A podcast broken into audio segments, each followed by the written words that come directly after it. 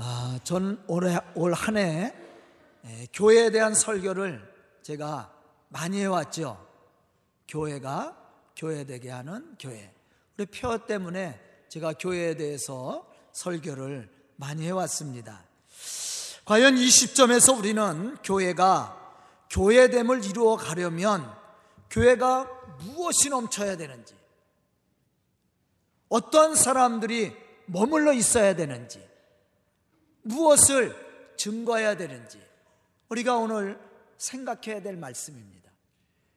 첫째, 교회는 복음으로 가득 차 있어야 됩니다. 아멘. 사실 제가 이러한 설교를 하면 교회에 오래 다닌 대부분의 사람들은 복음에 대해서 다 안다고 이야기를 합니다. 여러분들 세상에 나가서 복음 전해 보세요. 세상 사람들이 뭐라고 그러는지 알아요? 다 안다고. 교회도 알고 예수도 알고 다 안답니다. 그런데 문제는 복음을 들어도 감동이 없다라는 거예요.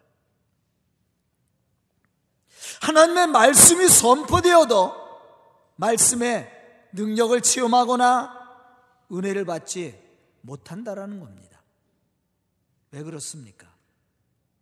솔직히 따지고 보면 하나님을 복음을 알지 못하기 때문에 그래요. 아는 것 같지만 모르는 겁니다. 다시 말하면 은혜가 없거나 은혜가 식은 겁니다. 그래서 우리는 복음을 바로 알아야 돼요. 그래야만이 구원의 기쁨이 있고 감격을 회복할 수 있고 복음의 증인자로서 우리에게 맡겨주신 그 사명을 우리가 감당해 나갈 수가 있습니다. 그럼 복음이 무엇입니까? 사도행전 2장 36절에 말씀해 보면 베드로가 성령 충만함을 받고 군중들을 향해서 외쳤던 말씀 속에서 우리는 복음의 핵심이 무엇인지를 발견할 수가 있습니다. 그런 즉 이스라엘 온 집은 확실히 알지니 너희가 십자가에 못 박은 이 예수를 하나님이 주와 그리스도가 되게 하셨느니라. 이 말씀 속에 복음의 핵심이 있습니다. 그것은 바로 예수 그리스도입니다.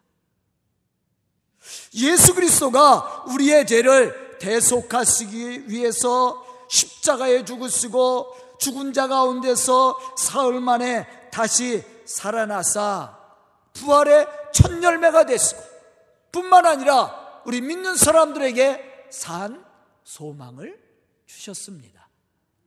이게 복음이에요. 교회는 이와 같이 예수 그리스도의 구속의 은혜와 하나님의 사랑이 차고 넘치는 그러한 복음적인 교회가 되어야 됩니다. 그래야만이 교회가 되는 거예요. 두 번째는 교회는 어떤 사람들이 머물러 있는 것입니까? 제가 교회에 대해서 수십 번 강조를 했습니다. 교회는 이 건물이 아니라고. 교회는 예수의 이름으로 모인 것이 교회죠. 부름받은 사람들의 모임이 교회입니다. 그러므로 예수가 그리스도이심을 믿는 믿음의 사람들이 모인 것이 교회예요. 다시 말하면 복음의 진리를 바로 알고 하나님의 부르심에 올바로 응답할 수 있는 믿음의 사람들이 머물러 있는 것. 그래서 함께 예배드리고 함께 교제하며 하나님의 거룩한 역사를 이루는 것. 그것이 바로 교회예요. 그래서 교회는 바로 하나님의 부르심을 받은 믿음의 사람들이 예수의 이름으로 은혜를 받고 교제를 하며 또 하나님이 뜻하신 바 계획과 또한 섭리와 목적에 따라 올바로 응답하는 그것이 교회라는 거예요. 그럼 세 번째는 교회가 무엇을 증거해야 됩니까? 이미 답은 나왔죠. 복음입니다. 바로 예수가 그리스도이심을 증언해야 돼요. 교회는 다른 것이 나타나서는 안 됩니다. 교회는 오직 예수가 그리스도이심을 증거할 수 있어야 돼. 그래야만이 올바른 교회가 세워지는 거예요.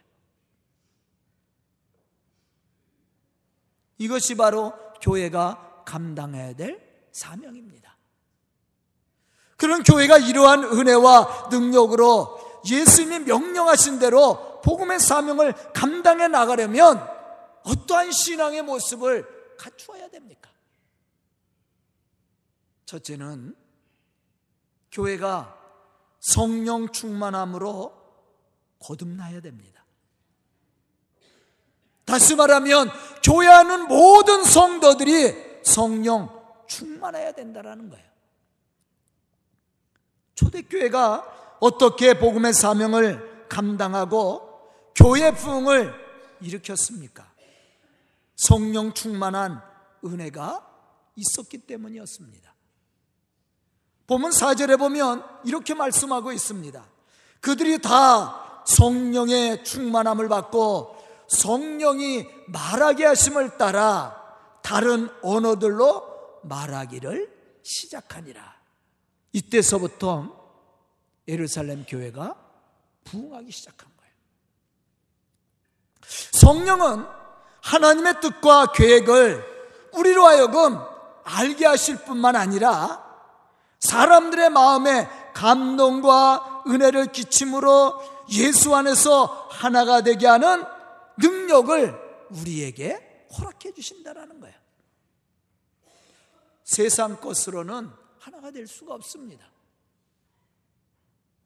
그러나 우리가 예수 안에서 성령이 주시는 은혜를 따라 우리가 예수 안에서 모이기 시작할 때 우리는 하나님이 주시는 은혜를 받을 뿐만 아니라 하나님이 주시는 능력을 따라 우리에게 주어진 그 사명들을 감당해 나갈 수 있게 된다라는 것이죠.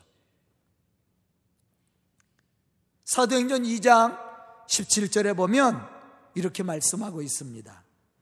하나님이 말씀하시기를 말세에 내가 내 영을 모든 육체에 부어주리니 너희 자녀들은 예언할 것이요 너희의 젊은이들은 환상을 보고 너희의 늙은이들은 꿈을 꾸리라.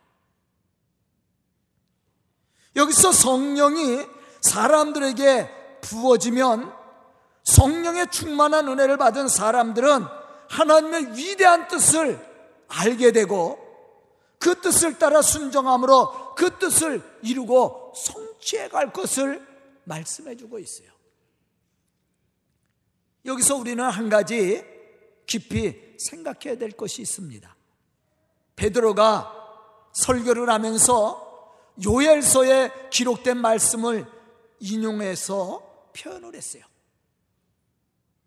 예언과 환상과 꿈을 꾸리라. 어린이들은 예언하고 너희 젊은이들은 환상을 보고 너희 늙은이들은 꿈을 꾸리라.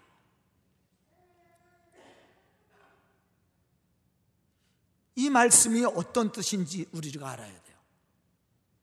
바로 하나님의 말씀과 관련이 있어요. 어린이들이 예언을 할 수 있고 젊은이들이 환상을 보고 또 늙은이들이 꿈을 꾼다. 하나님의 말씀의 은혜가 없이는 절대 이루어질 수 없는 것들입니다. 하나님의 말씀이 깨달아지고 하나님의 말씀의 은혜가 없이는 환상 볼 수 있어요? 예언할 수 있습니다. 있습니까? 꿈을 꿀 수 있어요? 이 세 가지 뜻은 바로 하나님의 말씀에 있어요. 어린이든 젊은이든 나이가 드신 분이든 남녀노소 할 것 없이 지식이 있던 없던 세상적 능력이 있던 없던 하나님의 말씀이 깨달아져야 된다는 거예요. 그러한 은혜가 있으면 예언도 하고 환상도 보고 꿈을 꾸게 되는 거예요. 바로 그것을 강조하고 있습니다. 베드로후서 1장 21절에 보면 이렇게 말씀합니다. 예언은 언제든지 사람의 뜻으로 낸 것이 아니요 오직 성령의 감동하심을 받은 사람들이 하나님께 받아 말한 것임이니라. 예언은 어떠한 사람이 하는 거예요? 사람의 뜻으로 하는 것이 아니야. 성령의 감동하신 사람들이 하나님의 말씀을 전하는 거예요. 디모데후서에 보면 말씀은 누가 기록한 거예요? 성령의 감동을 받은 사람들이야. 그 말씀을 증언했던 거예요. 성경은 누가 썼습니까? 하나님의 감동을 받은 사람들이에요.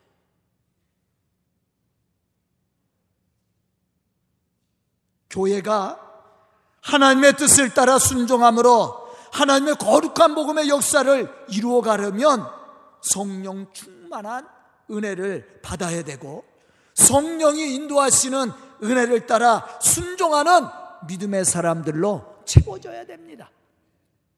그래야만 그래야만이 교회가 교회될 수 있고 교회가 교회로서 하나님의 이 거룩한 역사를 이루어 나갈 수 있게 된다라는 거예요. 초대교회가 바로 그러한 교회였습니다. 예수님의 제자들을 비롯해서 많은 사람들이 예수님의 말씀을 따라 그들이 예루살렘을 떠나지 않고 기도하기 시작했을 때 성령 충만함을 받았습니다. 그때서야 그들이 사명을 감당해요. 교회가 되는 겁니다. 우리 서강교회는 이렇게 성령 충만한 은혜가 충만한 사람들이 모여서 하나님의 이 거룩한 복음의 역사를 함께 이루어갈 수 있기를 주의 이름으로 축원합니다. 두 번째는 말씀에 뜨거운 감동과 감격이 있어야 돼요. 그럼 우리가 이런 말씀의 은혜와 감동이 있기 위해서는 앞에서 얘기한 대로 성령의 은혜가 있어야 돼요. 성령의 감동이 있어야 됩니다. 성령이 주시는 충만함이 있어야 되는 거예요. 사도행전 2장 14절에 보면 성령 충만한 은혜를 받고 변화를 받은 베드로가 처음 입을 열어서 설교한 내용이 무엇입니까? 그것은 말씀에 귀를 기울이라는 것이었어요. 베드로가 열한 사도와 함께 서서 소리를 높여 이르되 유대인들과 예루살렘에 사는 모든 사람들아 이 일을 너희에게 알게 할 것이니 내 말에 귀를 기울이라. 그럼 여기서 말하는 베드로가 지금 설교하고자 하는 내용이 뭐예요?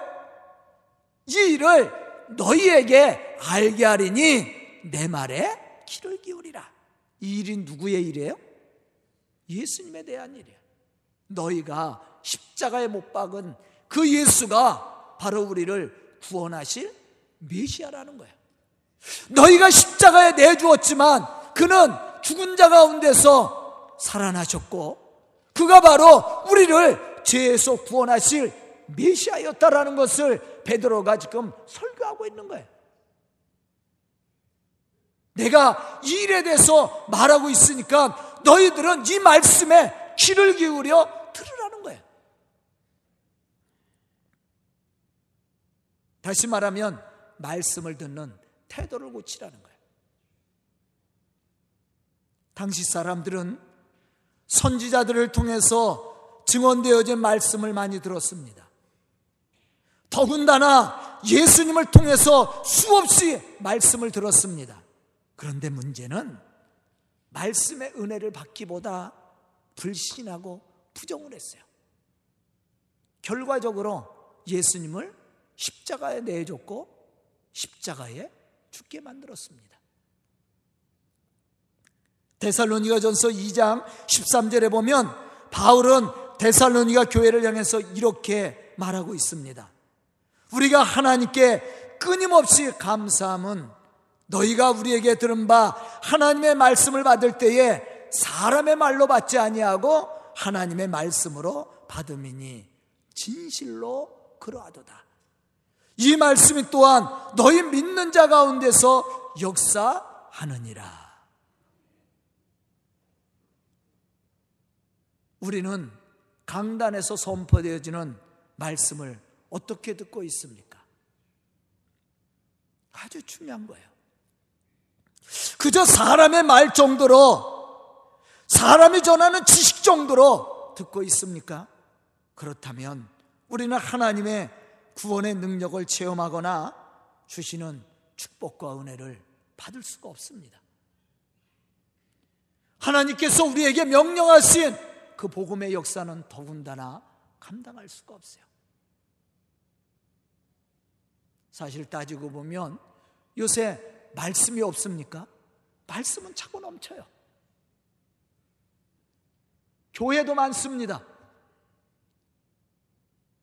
주일날 나와서 설교를 한 번 듣는 것이 아니에요. 설교는 매일 선포됩니다. 아니 24시간 설교를 듣고자 해도 여러분들은 좋은 목사님들의 설교를 얼마든지 들을 수가 있어요. 인터넷을 통해서도 말씀은 넘칩니다. 서점에 가 보십시오. 좋은 신앙적인 서적들이 얼마나 많이 있습니까? 말씀이 없어서 은혜를 받지 못하는 겁니까? 그렇지 않아요. 문제는 우리들이에요. 우리가 어떻게 이 말씀들을 듣고 있느냐? 사람의 지식적인 그러한 말씀으로 듣고 있다면 우리에게는 아무런 감동도 은혜도 없습니다. 바울이 데살로니가 교회를 칭찬한 내용이 뭐예요? 내가 너희에게 말씀을 전할 때 사람의 말로 듣지 않고 하나님의 말씀으로 들었다라는 거야. 그 말씀을 하나님의 말씀으로 들었을 뿐만 아니라 하나님의 말씀으로 받아들였습니다. 그리고 말씀대로 살았다라는 거예요. 너희 믿는 자 속에서 하나님의 말씀은 그대로 역사하십니다. 아멘. 초대교회도 마찬가지예요. 사도들을 통해서 선포되어진 하나님의 말씀, 그것을 사람들이 듣기 시작했어요. 누구의 말씀으로 들었습니까? 하나님의 말씀으로 들었어요. 그때 가슴을 치며 회개하기 시작했고, 그들이 능력을 받기 시작했습니다. 변화가 일어난 거죠.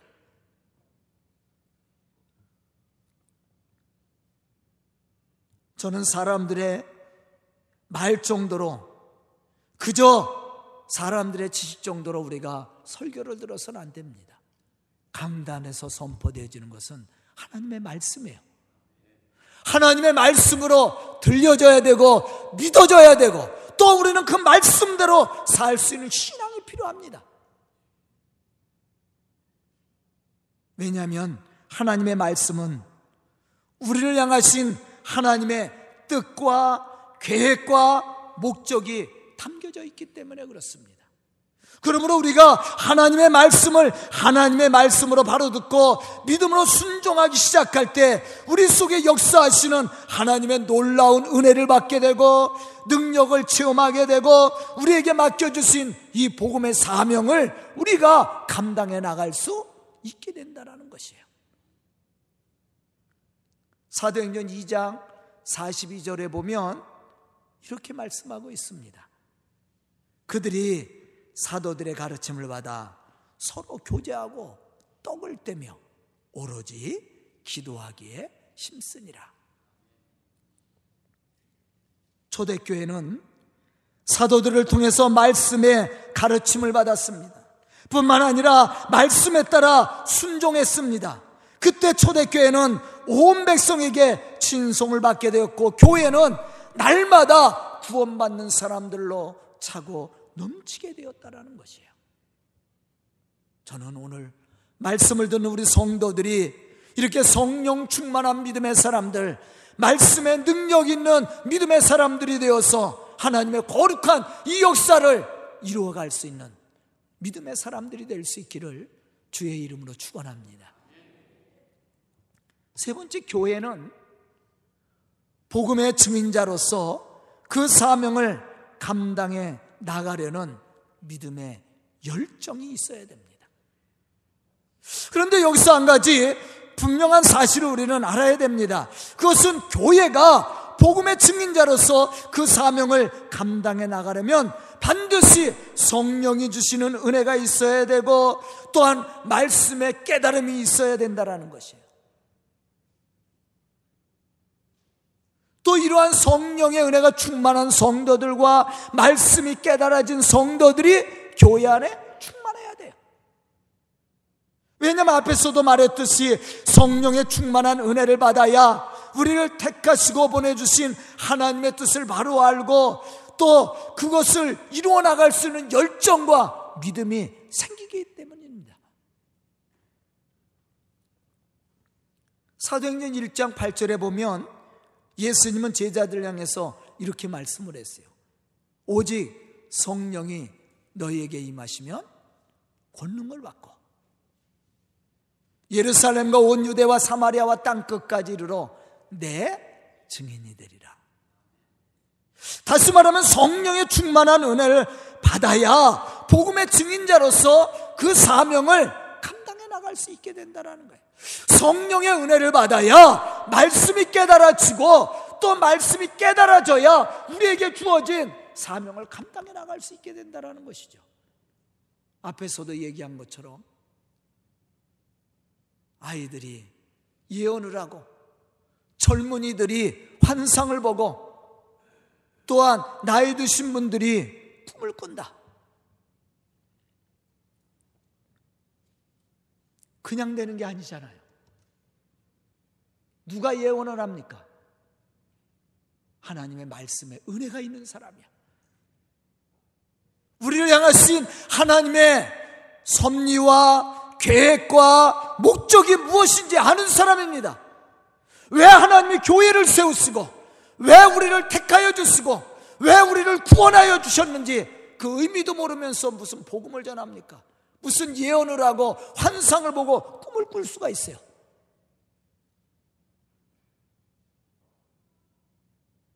그렇기 때문에 우리는 성령의 은혜를 받아야 되고 말씀의 깨달음이 있어야 되는 겁니다.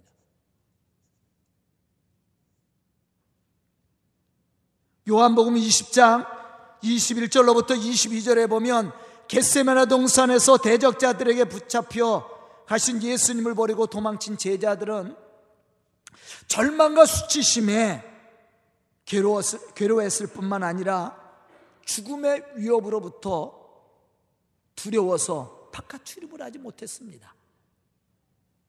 이러한 제자들에게 부활하신 예수님이 찾아오셔서 이렇게 말씀을 했어요. 너희에게 평강이 있을지어다. 아버지께서 나를 보내신 것 같이 나도 너희를 보내노라. 잘 들어야 돼요. 너희에게 평강이 있을지어다. 아버지께서 나를 보내신 것처럼 나도 너희를 세상에 보내노라. 이건 두려워 떨고 있는 제자들이에요. 핍박이 두려워서 바깥 출입을 하지도 못하는 제자들입니다. 마음의 세상적인 염려와 근심으로 가득 차 있었던 제자들이에요. 그러한 제자들을 부활하신 예수님이 찾아와서 평강이 있으라고 얘기했어요. 그리고 하나님이 나를 세상에 보내신 것처럼 나도 너희를 보낸다고 얘기합니다. 어떻게 이를 감당해요? 그리고 나서 예수님이 하신 말씀이 있어요. 성령을 받아라. 다시 말하면 성령을 받아야 평강이 오고 성령을 받아야 우리가 능력 있는 사람으로 세상을 향해서 담대히 복음을 전할 수 있다는 말이에요. 요한복음 14장 26절에 보면 예수님은 제자들 향해서 이렇게 말씀하고 계십니다. 보혜사 곧 아버지께서 내 이름으로 보낸 보내실 성령 그가 너에게 모든 것을 가르치고 내가 너에게 말한 모든 것을 생각나게 하리라. 성령을 받기 전에 제자들은 말씀을 들어도 깨닫지 못했습니다. 그러나 그들이 성령의 은혜를 받고 성령이 허락하시는 능력을 얻게 되었을 때 예수님이 들려주셨던 말씀이 깨달아졌고 그 말씀에 따라 순종하는 담대한 믿음이 생겼습니다. 그러한 제자들이 나가 복음의 사명을 감당했던 거예요. 다시 말하면 예언도 하고 환상도 보고 꿈을 꾸게 되었어요.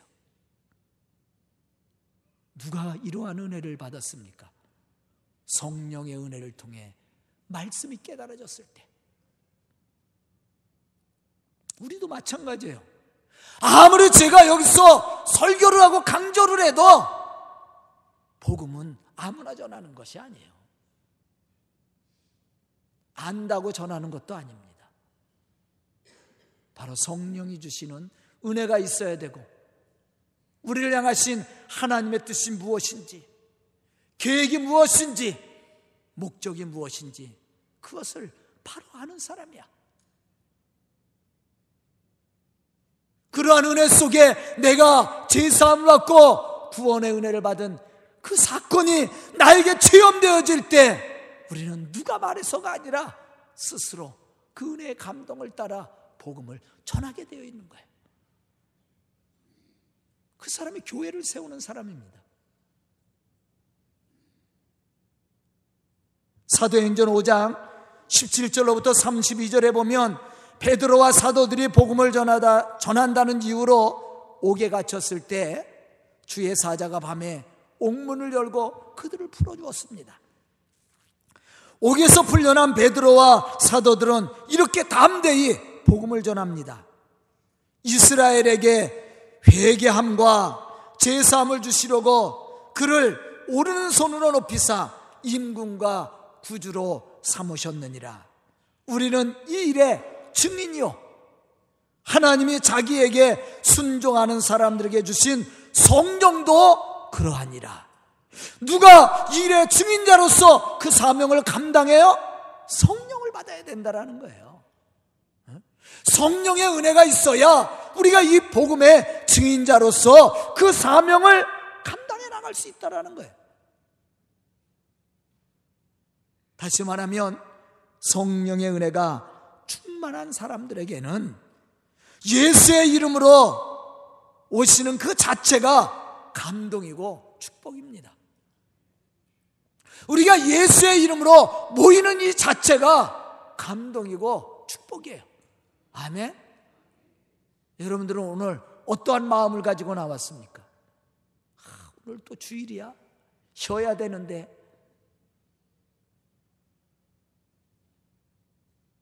그래서 나왔어요? 옆 사람이 자꾸 교회 가야 된다고 그래서 나왔어요. 아니, 직분 때문에 끌려 나왔습니까? 그렇지 않지요. 말씀의 은혜를 받기 위해서. 하나님 주신 은혜가 있어서.